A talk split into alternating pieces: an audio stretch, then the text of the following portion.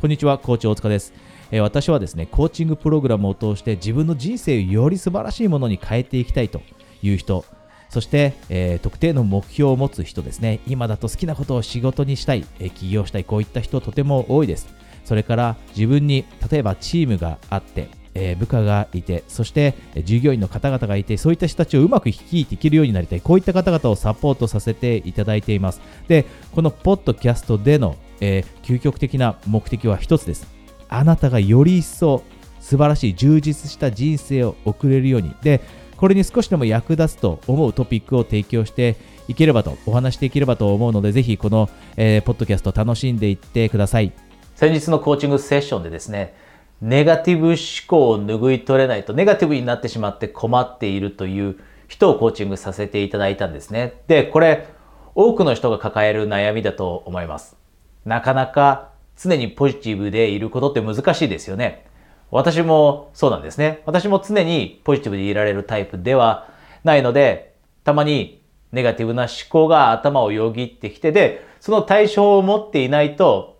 どうなるかというと、あなたがどんな素晴らしい目標を持っていたとしても、例えば自分のやりたいことに今突き進んでいきたいだったり、好きなことをやって生きていきたいだったり、恋愛をとにかく頼みたい、楽しみたい、結婚を楽しみたい、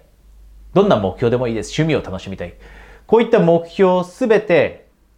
このネガティブな思考によって、その達成を邪魔されてしまうことになります。で、これ、もう当たり前のことで言ってるなと感じると思うんですね。ポジティブになれなければなかなか行動を起こせないですよね。勇気のある行動ってずっとネガティブな思考に左右されていたら起こせないです。で、そうすると目標に向かって進んでいくことできません。なので、今日このトピック選びました。どうやってネガティブな思考が出てきた時に対処すればいいのかというステップ3つあります。お話していきますね、早速。まず1つ目です。いろんなタイプのネガティブ思考があると思うんですけど、人によってそれぞれです。まずは、あなたが日々どんなネガティブな感情を持っているのかというのを、まずは洗い出して気づくことです。これ実は、ほとんどの人がもちろんコーチングとか受けなければこんなことやりません。そうすると、なんとなく自分ってネガティブだなと思ったりしていて、実際にじゃあ自分がどんなネガティブな感情を頻繁に感じているかって気づいてなかったりするんです。カウンセリングを受けたり、コーチングを受けたりしないとこういったことって気づかなかったりします。なので一つ目のステップはまず、あなたがこの一週間で、この一週間7日間振り返ってみて、どんなネガティブな感情を少なくともその一週間の中で感じたかっていうのを書き出しましょう。これが一つ目のステップです。で、そこにはいろんな感情あると思うんですね。不安かもしれません。不安かもしれないですし、イライラということかもしれません。ストレスかもしれません。あなたが日々感じている不安をまず書き出すこと。で、そうすると、これなぜこのステップ1が大切かっていうと、私たちって、いわゆるホームと言われるような、戻る感情っていうのがあるんですね。頻繁に戻る感情っていうのがあります。で、常にポジティブでいられる人以外、どこかに戻るというネガティブなそのホームを持ってるんです。で、そのホームを今見つけてるんですね。で、イライラなのか、不安なのか、ストレスなのか、他にもいろいろあると思います。怒りなのか、嫉妬なのか、いろんな感情あると思うんですが、それをまずは洗い出すことで自分が普段どこに住んでいているのかと。自分がネガティブになっている時ってどこに住んでいるのか、これ気づくことが大切です。ここで一つだけお知らせがあります。え私はですね、最近コーチになりたいという方からえご相談をたくさんいただきます。で、ご存知の通り私10年ぐらいコーチングをしているんですが、今、コーチ養成講座というのをやっています。で、もしあなたも同じようにコーチになって周りの人の幸せに貢献したいこんな強い気持ちを持っていてじゃあこれからどうしたらいいのかというステップを明確にしたいと思っていたらですね今、えー、プレゼントキャンペーンとしてコーチとして活躍するためのステップを明確にするストラテジーセッションをプレゼントしていますので、えご関心があればですね、この、え下に、え LINE の登録リンクがあるので、そちらから、え私宛にですね、コーチ希望とだけメッセージをお送りください。では、ご関心がある方は、えストラテジーセッションでお話ししましょう。で、二つ目のステップです。二つ目のステップは、もしかしたら、あなたはたくさん感情、ネガティブな感情を見つけたかもしれません。ステップ1で。そうであれば、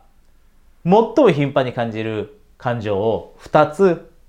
見つけて、2つ見つけて。で、それ以外の方、1個か2個しか見つからなかった方はいいです。選択する必要はありません。ただ、たくさん見つけた人は、最もよく感じるネガティブな感情の2つを選ぶと。で、その2つに対して、その2つに対してです。自分はこの感情とは違ったどんなポジティブな感情を持っていたいんだろうと。どんな感情を感じていたいんだろうと。さっき言いました。私たちってよくホームに戻れます。で、そのホームがもしかしたらイライラかもしれません。よくイライラしてしまうと。同僚がちょっとしたことを言ってきた時だったり、同僚の、えー、メールの書き方が失礼だったりしてイライラしてしまう。よくイライラしてしまうと。車を運転しててもよくイライラしてしまう。であれば、そのイライラの代わりに、どんなポジティブな感情を感じたいでしょうかこれを自分に問いかけて、ホームではなくて、ここに行きたいんだというポジティブな場所を見つけるんですね。で、例えば、私もイライラするときもちろんよくあるので、じゃあそのイライラするときに私だったらどんなポジティブな感情を感じたいかというと、感謝を感じたいです。私であれば感謝を感じたい。イライラの代わりに感謝が感じられたら嬉しいじゃないですか。車を運転しているときにイライラする代わりに、あ、車が運転できるそういう生活環境にあって行きたいところにクーラーかけながら移動することができる。これって感謝できることですよね。で、イライラの代わりに感謝が感じられたら、私の人生って豊かになります。明らかに。で、あなたももしイライラを感じたら、その代わりにどんなポジティブなことを感じたいのか。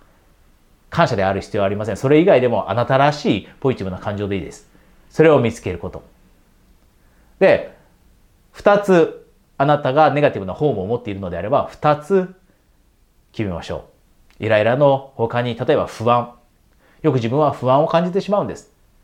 そのせいでやりたいことにもチャレンジできないしと。いうことで、不安がホームの一つであれば、じゃあ不安の代わりに何を感じていたいのか。不安の代わりに何を感じたいか。期待かもしれません。不安の代わりに将来何か楽しいことって起きるというその期待を感じたいのか。このようにポジティブなあなたが感じたいものを決める。これが二つ目のステップです。ネガティブなホームの代わりにですよ。ネガティブなホームの代わりに、ポジティブなホームを決める。で、最後、ステップ三つ目です。最後、ステップ三つ目。最後は、あなたが日々の生活の中で、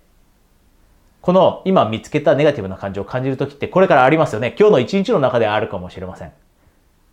明日感じるかもしれません。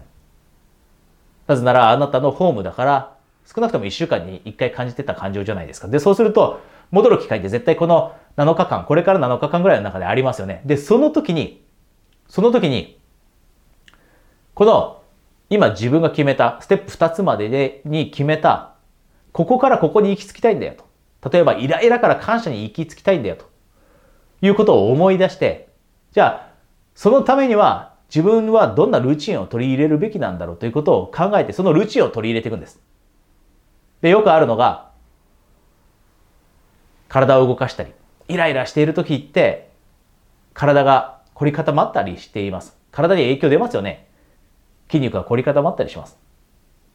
で、例えば、呼吸も浅くなったりします。で、それに気づいているのであれば、じゃあ自分はこのイライラから感謝に変えるためにも深呼吸をして、で、一度外に出て散歩に行くと。で、それで、あえて感謝を意識してみると、自分の周りにある感謝できるものを意識してみると。で、不安も同じです。不安も、あなたが、もしこの一週間の中で不安を感じたら、じゃあ、自分は不安の代わりにもし期待を感じたいと思っているのであれば、じゃあ期待を感じられるようになるためには、自分に何ができるんだろう自分に何が合ってるんだろうと。必ずしも深呼吸することだったり、外に出て散歩することじゃないかもしれません。どんなことでもいいです。ポジティブな何か本を読むことでもいいかもしれません。ポジティブな音楽を聴くことでもいいかもしれません。ポジティブな YouTube 見見たっていいと思います。映画見たっていいと思います。あなたが自分なりに合っているなと思う、ネガティブなホームからポジティブなホームに持っていけるものをこれからあなたが日々取り入れていくこと。で、これさっきルーチンって言いました。ルーチンって言いました。